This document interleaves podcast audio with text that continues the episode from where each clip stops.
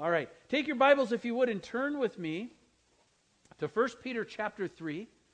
We're going to start off this morning with uh, some verses that aren't marriage verses, but you'll quickly see how they tie in. Uh, we've been talking about the mystery of relationships, and we've been talking about perception filters and how they kind of uh, can make a rat's nest sometimes. We use that illustration of that bait casting reel and all the knots and loops, and you've got to be able to patiently pull them out.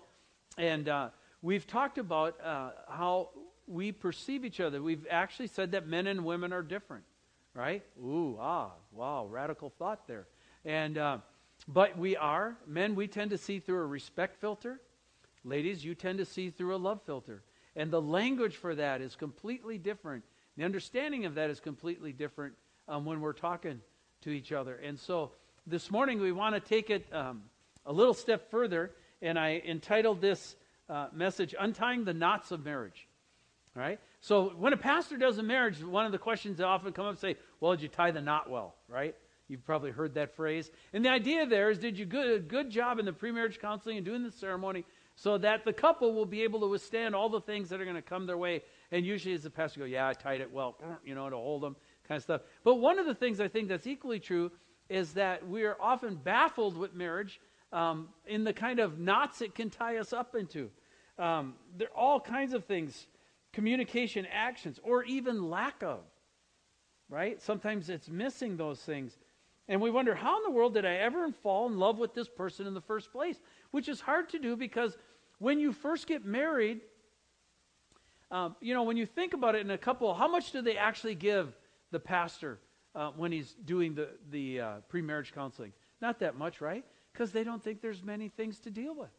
We're in love it's going to be awesome. Yeah, my parents were idiots and bozos, but that was because they're, we'll do it different.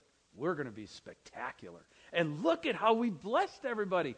All these people came and they gave us gifts and money, and we made their day. They are so excited because they just know how awesome we are and how awesome we're going to be. Aren't we special? Right? And there's just this, you're not laughing, okay? Right? There's just this kind of spectacular rollout sort of deal. But then life happens. And one of the things you run into very quickly in marriage as well as life, uh, singles, there'll be a lot for you in this today, so listen. Um, but you run into the fall. And it's really weird, excuse me, when you run into the fall in the person you married and you start seeing the cracks in the pipes and you start seeing the places where there's some uh, gaps. And you wonder, wow, how does that happen? So we're going to look at how that happens this morning. But again, before we do that, we should probably pray. So let's pray. Father, as we uh, tread this morning, we're going to be treading on some tender areas, some areas that will not be foreign to us, especially if we've been married uh, anywhere over a year. Uh, they're not going to be something new. But in that, Lord, uh, there's some things that um, we're going to point out and talk through. And I, I want to lift that up because, Lord, this isn't a, a, one Sunday message. You've been having conversations with a lot of us and for a lot of us for a long time. And I pray that this is a conversation within that larger conversation you're having that will make sense and will be a wonderful thing in terms of uh, responding to you in things that you think are important. And so we lift this morning up, bring up Scripture to our minds bring up history to our minds, bring up uh, our own trails and conversations with you, and use that. And we ask this in your name. Amen. All right. Always good to pray about that stuff before you get going. All right, so when you first get married, one of the great things I always tell couples, you know what the great thing about getting married is? You don't have to go home anymore. You are home right? It's just a spectacular deal. And one of the things that we uh, come away with is hey, we're on the same team. I got a team now, right? Team Mitchell's awesome. Here we go. Pam and I, yes, it's a fabulous deal. And, uh, you know, as you got married, I'm sure you felt the same things. And so the idea there of we're a team. And if you look at these verses in First Peter, excuse me, still getting over that. It says, finally, all of you live in harmony with one another. Be sympathetic, love as brothers, be compassionate and humble. Do not repay evil with evil or insult with insult, but with blessing, because this you were called. Our homes are supposed to be a blessing. Our marriage is supposed to be a blessing. Our relationships are supposed to be a blessing. But often what happens is we end up missing that first part of being in harmony and sympathetic and uh, compassionate, and we end up repaying evil for evil, and we end up uh, giving insult for insult. Isn't it easy to just bark back? Excuse me. Right? And just, you kind of return fire with fire. And, um, yeah, it's like, wow, where'd that come from? Well, yeah, you aren't getting away with that. I'll show you. And, know, we get into this whole hubbub kind of thing. And suddenly we find ourselves really on the opposite end of the equation of what we know the Lord would like. Where it says live in harmony, let me give you some definitions of harmony because that's a word we use all the time, but we don't really know the meaning of. Harmony means an agreement of feelings or ideas. Here, I'll put it up there for you. Uh, agreement of feelings, ideas, or actions, getting along well together. One of the really important biblical concepts that is all over the place in the Bible is the idea of the peace of the home.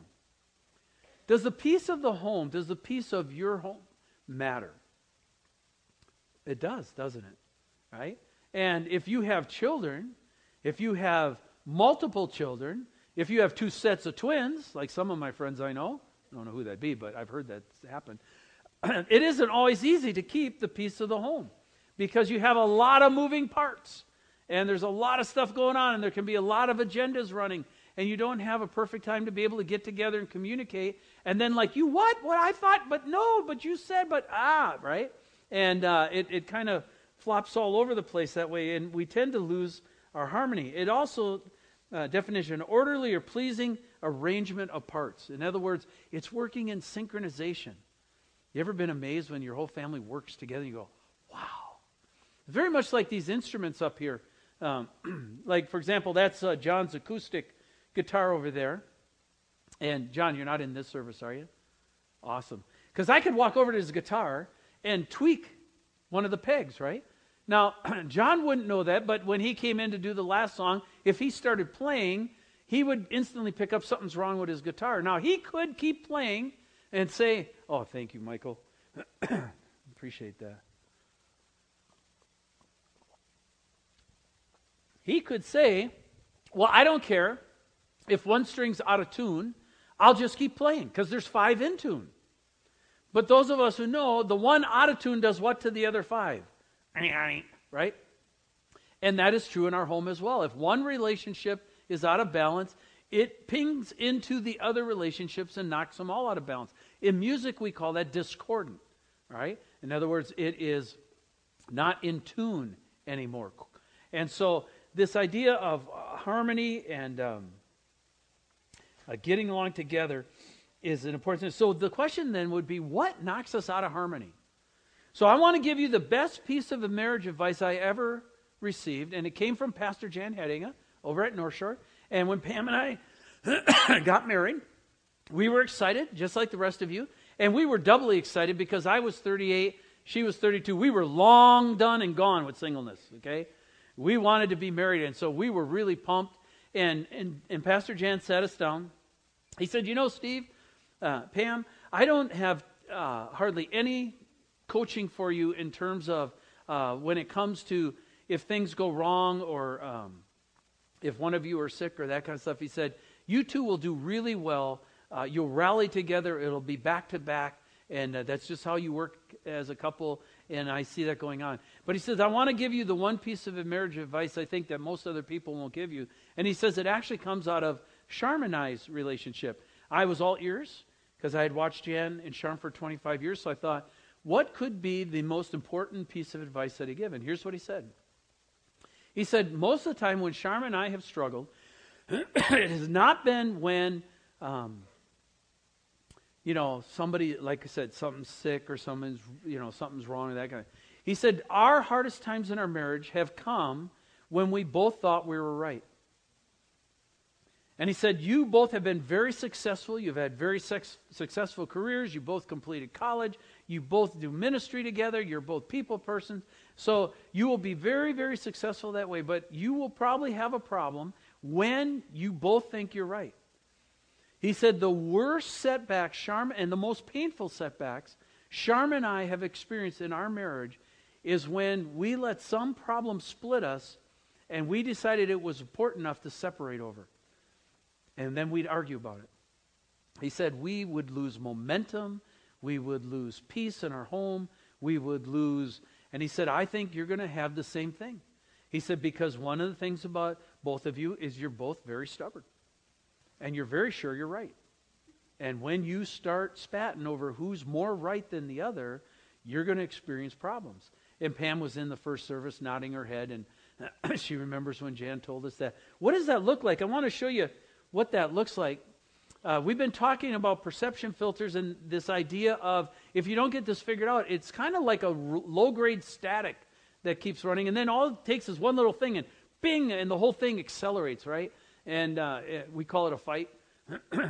Mature couples call it a discussion. But um, it is very easy to kind of live in this state as married people. Just this constant little low grade aggravation. Um, it's not always there, but just something is bugging us, and we aren't communicating that well, and so um, we kind of struggle. How that often looks is like this some problem comes along, and this problem starts to operate like one of those perception filters because instead of being together and looking at the problem, we end up being on opposite sides of the problem. Now, I know this would be hard to believe, but sometimes husbands and wives have different ways of attacking a problem and don't see it the same way. That's been true in other churches. And so we sit, and then we're standing from the opposite side of the problem, trying to communicate to each other. And how well does that go most of the time? Here's usually what I find happens with Pam and I. I'll just use us because we're sinners. The rest of you don't have a problem. But when you're trying to talk, you ever notice the communication doesn't go through? It kind of pings and twanks and thunks, right? And the more you, you try to talk, the worse and the more aggravated it gets, so that it's just a mess. And you thought, why did we even start talking about this? We're in worse shape now than when we first started. And that's because this problem acts like a perception filter because it is actually uh, distorting the communication and separating us in terms of our unity. What Jan said is when you have a problem like this and you come to this place, guys, and he said primarily, Steve, this is your role, right? So I don't know if he's right in that, but I took it that way. this is your role. When that happens, you need to choose humility and come over to the other side and make peace with the situation. And then when you make peace together and say, look, let's we, we don't see this the same, let's give this to the Lord, then you can come at the problem together in prayer. And he said, the ones that Sharma and I failed to pray about were the ones that took us out at the knees. And he said, I want to spare you what Sharma and I went through, and so I want to encourage you to pray in your marriage and come on the other side and pray together. No problem is big enough that it should separate you. You should be able to realize that God brings problems into marriage so that you can pray about them together and then see how God answers the problem through faith. And he said, those will become your faith stories uh, in your marriage that you pass on to your children. And we have a number of them. Um, our kids could tell you better the story better than we can of how Pam and I uh, became a couple. They, they, they've got it down. They can tell you how God gave us our house up here in Mill Creek. They can tell you how we were led to uh, be the, the pastor here at Northview. They can tell you about the different faith adventures that we. I mean, that becomes part of your faith story. And so we have tried really hard to keep that uh, advice that Jan gave us in mind and to come at um, this this way. Now, that's really good. But one of the questions is how do you do that? Well, this requires surrender. This is where it isn't just church and it isn't just, oh, yeah, we're good people and Christians. This is where it's got to be all the eggs in the basket. All the cards are on the deck, and you have to give them to the Lord and say, Lord, we have to give this particular problem to you because it's something that we don't see the same way. And we cannot find middle. You ever one of those that should be really easy to find middle and you can't? Right? Just infuriating. And if she would just see it the way I see it, it would fix really quick. Right? Ladies, you know how that works the other way, right? If he would just get a clue that I'm already right, and he's only going to find out later, I could save him the embarrassment. Right? Coming together under the Lord. Coming together and admitting, hey, we're both under you and we need to be together. And our unity is more important than the problem. Is a fundamental thing that most couples miss.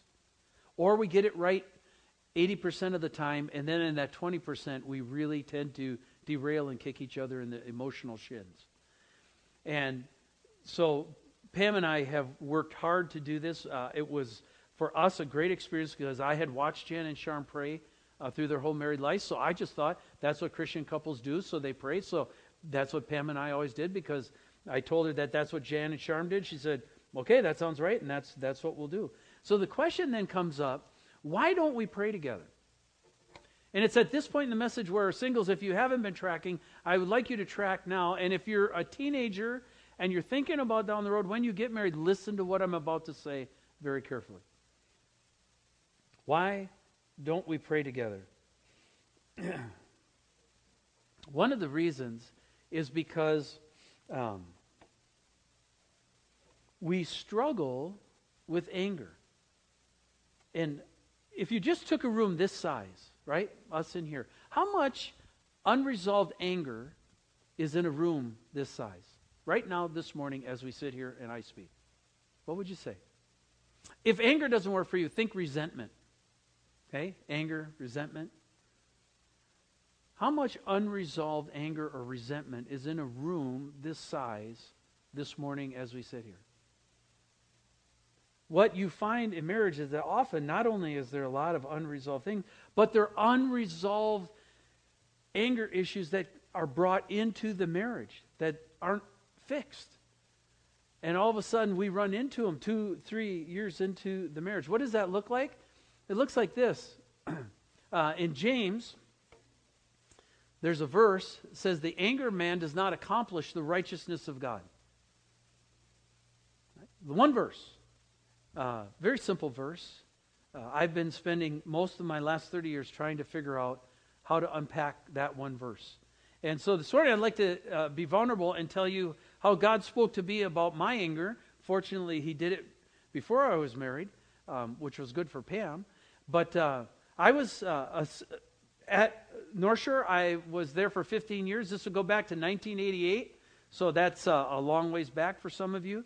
And um, North Shore had grown. Uh, I'd been there 15 years. The church had gone from 120 to about 1,500, and uh, very successful youth ministry. I was the rockin' youth dude in the day. I know that's hard to believe, okay? But trust me, I was. And uh, the Lord had uh, grown the ministry. It had gone from five kids to about 400. And it was just an incredible thing. And I was a speaker and I, I spoke up and down the coast. And, uh, but I had a problem. One of the, I thought my problem was purity because I had a, a basic disappointment with God going on because I was single. I had wanted to be married when I was 16. My goal for my life at that time in Sugar Bush, Wisconsin, was to get a farm, and I wanted to have a wife and kids, and my whole goal in life was to be driving around on a tractor with my kids. Okay? That was my, my whole life goal, all right?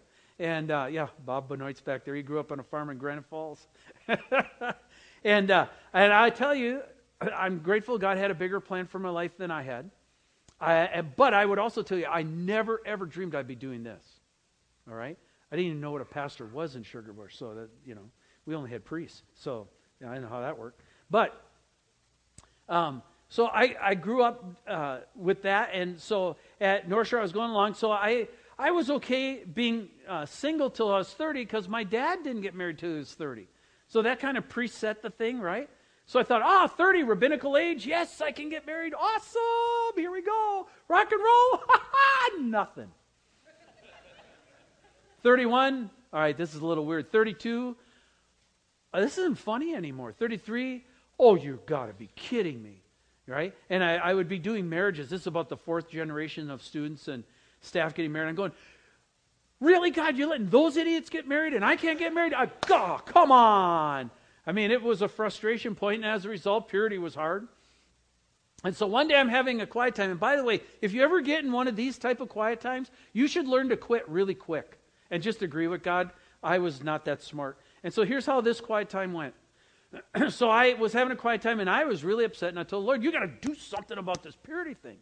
And God came back to me. I was, uh, forget where I was reading, but I was sitting at a house uh, and he said, well, Steve, your problem isn't purity. And I said, it most certainly is. No. Well, okay, fine. Then what's my problem, right? I'm already upset with the whole thing. He says, well, your problem is you're angry. What? I'm not angry. God, I'm, I'm Steve Mitchell's. I got the greatest laugh in the church. Are you kidding me? I'm the guy that everybody wants to be around. How could I be angry? Oh, yeah, you're angry. Well, I don't think that's true. You ever disagree with God? You should, I just, yeah. Well, how, how am I angry? Oh, it, it shows up. Really? Okay, well, show me then. Uh, fine. If I, where does it show up? In your messages. In my messages, yeah, you're really angry in your messages. Well, that's dirty pool. Where do, where do you get off telling me I'm trying to tell people to walk with you? I'm using your word. I'm doing all this kind of stuff. And now you're telling me I'm angry and I don't do them right? Ah, that's ridiculous. Should have learned to quit right there, too. And God goes, Yeah, no, you're not really. You're yelling at people. He said, And really? They aren't doing what you want them to do, and they're making you look bad, and so then you get mad at them. And you're doing a lot of damage, and you're hurting a lot of people. And you don't even know it because you don't even realize you're angry. I said, All right, fine. Let's make a deal. Here's the deal. Always be careful when you make deals with God, too, all right? This just goes downhill from here, as you can tell.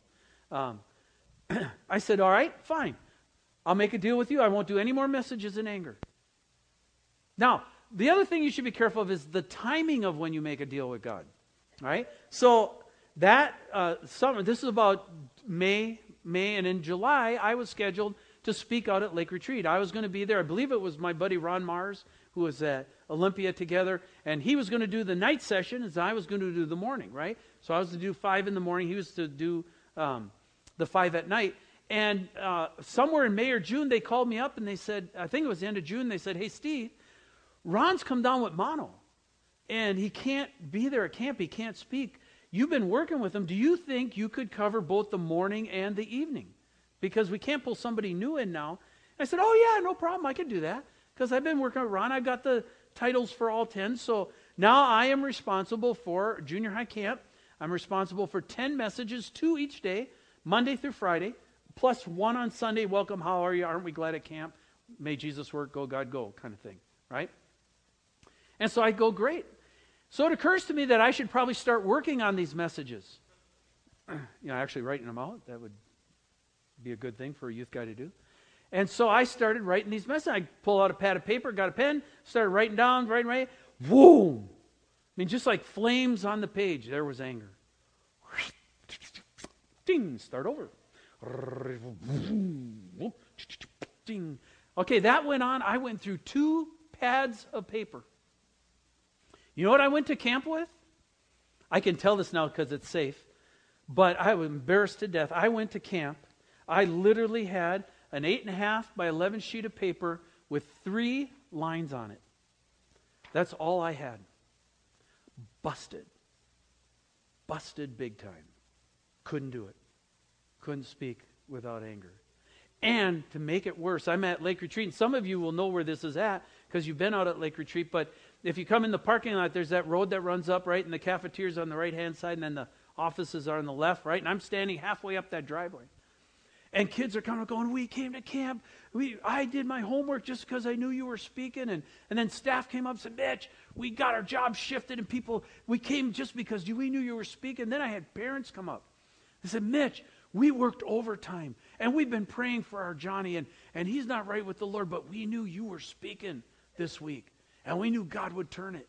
And that's why we made the effort. So just know we're praying for you. And I stood there and literally internally combusted standing on that driveway.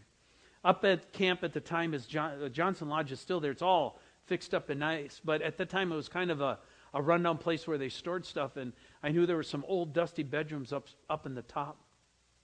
And so I went up there, and I got in one of those bedrooms. I've shown Pam the spot where this happened, and I knelt down by one of those old dusty beds and and, bawled like a baby, and realized I had just bankrupted a camp. Now, if you took the size of the camp, there were 186 kids. Uh, if you took all the staff, it was 232 people. Not that I knew exactly. But, and I sat there and went, God, I am so, so I have been an absolute idiot. Why wasn't I listening to you? Why didn't I take your warnings and listen and try to fix this beforehand? And now I've bankrupted the camp. I don't know if you've ever been in a spot like that. That is the most undressed place in life you can possibly be. I was about to destroy the whole thing. And I wept and pled with God, and I said, Look, I can't fix it. I can't create messages out of thin air. So, but I'm pretty good with Scripture, and I'm pretty good with ideas. I'll make you a deal. If you give me a thought or an idea, I'll run with it. If you don't, I make the agreement I will not get up and try and speak. You can see the fear and desperation in this prayer. I, will just tell them, hey guys, sorry, I got an anger problem and I don't have it figured out, so I don't have a message for you. So go do your small groups. Uh, I don't know if you've ever been in a spot like that. It was the most um, raw place that I can remember being uh, standing there camps going, songs going, people cheering, right? You know what it's like out there. Just everybody's rocking, and you're sitting there. Now, normally I'm a front row uh, person like Chad and Ginger, right? Sitting, right? But not that camp. That camp, I was in the back. I was pasted against the wall. I had sweat on my forehead, wondering if God would tell me. And God was very faithful. He'd give me the thought or the scripture, usually sitting there. Twice during the week, I had nothing walking up front. I said, Well, here I go. This was it. And I get, and on the way walking up, God, excuse me, God gave me the idea. It was an amazing camp. Revival broke out in that camp. All kinds of repentance and stories and things breaking out. And after uh, one of the guys who was a staff person there, named Wayne, been a little kid, had come all the way up through children's camp, junior camp, and all that stuff and he was one of the staff there that weekend. And he said, "Hey, Mitch, can I talk to you for a second? I said, "Sure." He said, "He said, you know, you're, he said you're you're my favorite speaker." He said, "That's why I came to camp." But he said something's really different. I said, "Well, what do you mean?" He said, "Well," uh, he said, "You know, don't take this wrong because you've always been good, but but something's different." He says it, it's like you become Billy Graham or something. And literally, I felt God tap my shoulder, and what he used was this verse. He said, Steve, can you now see that the anger of man does not accomplish the righteousness of God? And I stood there and was just awed at what God had done, not only in the camp, but in me. And so that was 1988. And since 1988, I have been working to unpack my anger. Uh, is it all gone? If my wife was here, she was honest, she would tell you no. Is it come a long way? Oh, I'm absolutely thrilled. That was 88. I didn't get married till 94, and I think a whole bunch of that had to do with God making me safe enough so I'd be safe for Pam when I actually got married to her, right? I still am not through it. I can't believe how many layers there are to this. Is like an onion, you know. How many layers are there, right? I'm like, you got to be kidding me again. Okay, and most people would never know that I battle with anger, and yet it has been one of the core things that I have battled with. And one of the things that I find when it comes to marriage counseling is our uh, inability to resolve anger or resentment. And as a result, um, we really struggle. What does that look like? I want to uh, shoot you through a thing here. This is what we know what it feels like, and we have these uh, perception filters. Often, uh, anger is a uh, indicator. It's a symptom of something that's wrong. It's not what's wrong itself. It's a reaction to what we perceive as wrong. And usually in marriage, there is a trigger, right? We get very good at knowing our nonverbals. We get very good at uh, pushing limits. We, we call it pushing buttons, right? Ching, there it went, right? We get really good at that. And we know exactly where to push. We know exactly which part to tap. We know where our mate's fragile. And and you know, just like you're just like your mother. Oh, okay, Arnie. Right? My dad. Yeah. That's great. We we do that.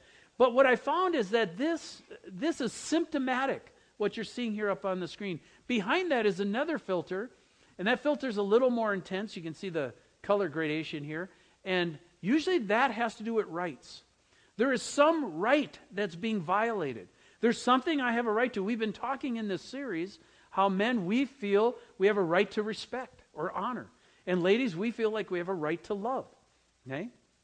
To receive love, to be given love. And so often when you see those through those different filters, it comes down to rights. What is rights? I am owed. And unless you give me what I'm owed, you don't get nothing, Jack. Okay? And it can work both ways. I have a right to, and it's, it's based on rights. But in marriage, really, if you think about rights, that doesn't work very well. It doesn't work any better in marriage than it does in the kingdom of God. Right? But what I found behind rights is there's another filter. It's a little more intense, and that has to do with this one. One of the things that I knew about both Pam and I is that we were both very, very right and we were both very, very stubborn. I would take her through the pre-marriage counseling stuff I did, and one of them is matriarchal, patriarchal. And she goes, "Oh, honey, we won't battle with that, will we?" And I said, "Are you crazy? We'll kill each other." She comes from a very strong matriarchal family. I come from a very strong patriarchal family, and uh, both are sure the other should lead. Right? So we, we have opposites as to who are the leaders, and, and when we're on different sides of the page, it really comes down to pride. But what I found about pride is this that's usually a defense mechanism for two other things. What's usually behind pride? If you think about it, not too hard fear. We all have major insecurities. Uh, most people don't see them. And a lot of times, even our mate doesn't see them when we're in the engagement process, right? Oh, yeah, they struggle with this, but that isn't that big a deal. But we bring that stuff into marriage. We, we bring our insecurities into marriage, and we have a lot of fears. And if your mate does something that triggers one of those fears, boy, bring, it goes right through. And what's the first thing? Anger, right? Those shields just go up like shields on, right? And you know you can feel it in your home, right? All of a sudden, there's a wall there. And it's an impenetrable wall, and it may be invisible, but it's there. I said you can walk in a house, never say a word, and be in a fight within 60 seconds. Shields up, right? Because, boy, some fear got clicked. But behind fear, there's even a more intense one, and that's this one wounds. We've all been wounded in pretty significant ways by significant people close to us. And those wounds, often what we try to do with them is stick them in a little bag with a zipper and a little lock and a hook you put them on, then you stick them on the shelf, right? Done with that. That went, that's taken care of. not dealing with that anymore. And so, you know, it's exciting. You first get married and there's lots to do and kids come along and, and you're rolling, rolling, rolling, rolling. Don't have time to look at that stuff on the shelf. Just keep rolling, man. If, if we keep rolling, if we go fast enough, it won't catch us, right? But it does catch us. Where does it catch us? When does it catch us? You know when it catches us? usually right between 45 and 50. It's amazing how much counseling happens at 45 on. You know why? Because somehow life or somebody takes that little, hey, what's that on the shelf? And they take it and they open it up and blap. And out comes the stuff you stuffed for 30 years on that shelf. How dare you open that bag? Nobody opens that bag. I don't want that bag open. God, even if it's a you, I don't want that bag open. Right? Black. You ever have it? Black. Out it comes. And now, because you haven't dealt with it for 30 years, eh, what once was a crack is now the Grand Canyon. Right? You've ever had a discussion in your marriage that should have happened 10 years ago and it hasn't? And now it's Grand How are you ever going to cross that bridge? That gap. It's huge. And that's what takes place in this uh, whole deal. I found my struggle at anger is that uh, once I really saw what it was, oh my gosh, now what do I do? And after all, I'm a pastor. That's even worse, right? So then the question comes up this morning how important is it for couples to pray together? What keeps us from praying? What I want to suggest keeps us from praying together is unresolved anger and resentment. That's what I'm trying to say this morning. If you haven't heard that yet, that's one of the reasons we don't pray because we stew. We know the sun says don't let the sun, or the Bible says don't let the sun go down on our anger. And we know we should talk to each other, but we don't. And we perk it.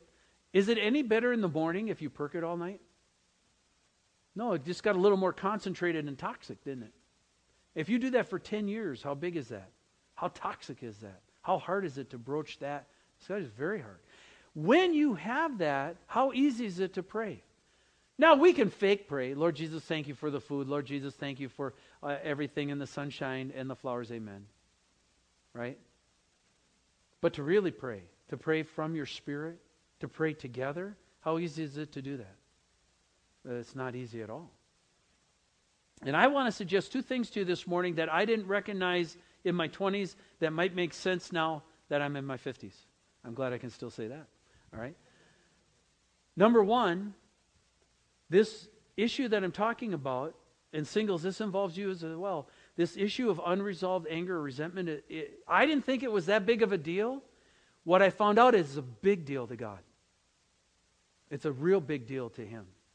It really matters. And He wants to root that out of us. And I had totally underestimated both the problem and the importance of the issue. Second thing that I learned is that it's a really big thing for God that we pray together as couples. And that this kind of unresolved stuff, this kind of tangled thing we get into relationally, is what keeps us from, from praying together uh, as couples. I want to have you go back to that Peter passage, right? And look at the verses right above it. It reads like this This is a marriage passage. Husbands, in the same way, be considerate as you live with your wives and treat them with respect as the weaker partner and as heirs of you with the gracious gift. Ladies, I'm not going to woman's lib and try to explain the verse, right? It's what the Bible says, deal with it. Glad you got that. So that what? Why does God say, men, don't be harsh? By the way, one of the harshest ways we can be is when we are silently angry. Does that communicate to your wife, guys? Does she know? Yeah, even if you said no word, she knows. She knows it's in your spirit and she knows it's in your gut. And she knows it's in your eyes, whether you use words or not. Why does God say, don't be harsh? Don't exasperate your wife. Don't exasperate your children. Don't. Why does he say that? Because he knows our tendency, guys, towards anger and rage. And he knows that if we do that, if we camp there, ladies, take a little break here, okay? If we camp there, what? What's going to be hindered? Our prayers. Who's the head of the house? God says the men are. Therefore, the men are responsible for what? Praying with their wives, with their family. What's the number one thing guys fail on? Praying with their wives and with their family. It's a big deal to God. Just like resolving anger and resentment is a big deal to God, praying with your wife and family is a big deal to God. And God wants us uh, to pray together. Ladies, you know that that works two ways, right? You know that if you twist it or you poke it or you prod it or you push the button, um, it's hard for you if your spirit's wounded. How easy is it for you to pray with your husband? Right? I don't need him. I have Jesus. Right? He can pray by himself. Lug. He doesn't ever get it anyways. Right? And what's the fallout? If you were to um, think about Satan for a second, the enemy of the church, the enemy of God, the hater of the kingdom, the despiser of salvation, the enemy of our souls, the accuser of the brethren, and various other assorted names. If you were to think about him and ask yourself, what's his number one attack on the church today? What's his number one across the world? Not just here, not just Mill Creek, not just Northview, but across the world, his number one attack or strategy on the church, what would you say it is? And I want to suggest it's this one what we've been talking about keeping couples from praying together. I say, oh, Mitch, isn't evangelism more important? Ask yourself if the couples in the church aren't praying together, does evangelism happen? Matter of fact, ask yourself this question. If the couples in the church aren't, by the way, don't guilt on this. I'm just, I want to pull it out, right? Get that, mm, pull it out. If the couples in the church aren't praying together, are we the kind of couples that non believers would want to be like? Have you ever looked at us as couples and said, who would want what we got? How does that change? I want to suggest it changes when we pray together on a consistent basis. Something changes in us. We become better than we are. We become more than we are. We become greater than we are. We become full of more light than we are. Because we are praying to Him, as we come mutually under Him, we become more like Him. Isn't that the goal? And when we become more like Him, cracks and all, we become attractive. Other people notice. There's something different about the spirit of our marriage. Something's untangled that isn't untangled. and what's untangled is the anger and resentment. There's harmony, there's peace, because we pray together. So the question this morning is this Will we let him win? If that's his number one attack, the issue before us today, right now in 2014, as we sit here, is will we let him win? How we let him win is by not praying together. How we defeat him is by praying together. We will never penetrate Mill Creek as a church if we aren't praying together as couples. Understand that right now as we sit here. We would never be a church, Northview Community Church, if it wasn't for praying couples. Matter of fact, this church and the legacy of this church revolves around an incredible faith story of a core group of people who had enormous faith, and those couples were what? All praying together. Matter of fact, funny as it sounds, they were praying that they could go to another church, and God told them no. Part of our history. What? I already have one foot out the door. What do you mean, no? No. Not only that, but you must give to the building campaign, and here's what you should give. Very unusual for God to do that. And out of that comes all of this that you see today. Not just this, but hundreds of kids. You realize on a now Blizzard camps this Sunday, but on an average Sunday, behind that wall and behind those doors right there, there are 120 to 150 children from fifth grade and down. Do you realize how many kids that is? That is spectacular. And on a given Sunday, over here in this section, no, you guys are not youth group people. Nice try, Brian. in this section where the guys, Matt and Brian and, and Kirsten are all sitting there, there are between 100 and 140 high school and junior high students. Isn't it spectacular when they get up and walk out? Are those students going to keep walking with God if we as couples in the church don't pray for them? See, it really comes down to what God's doing.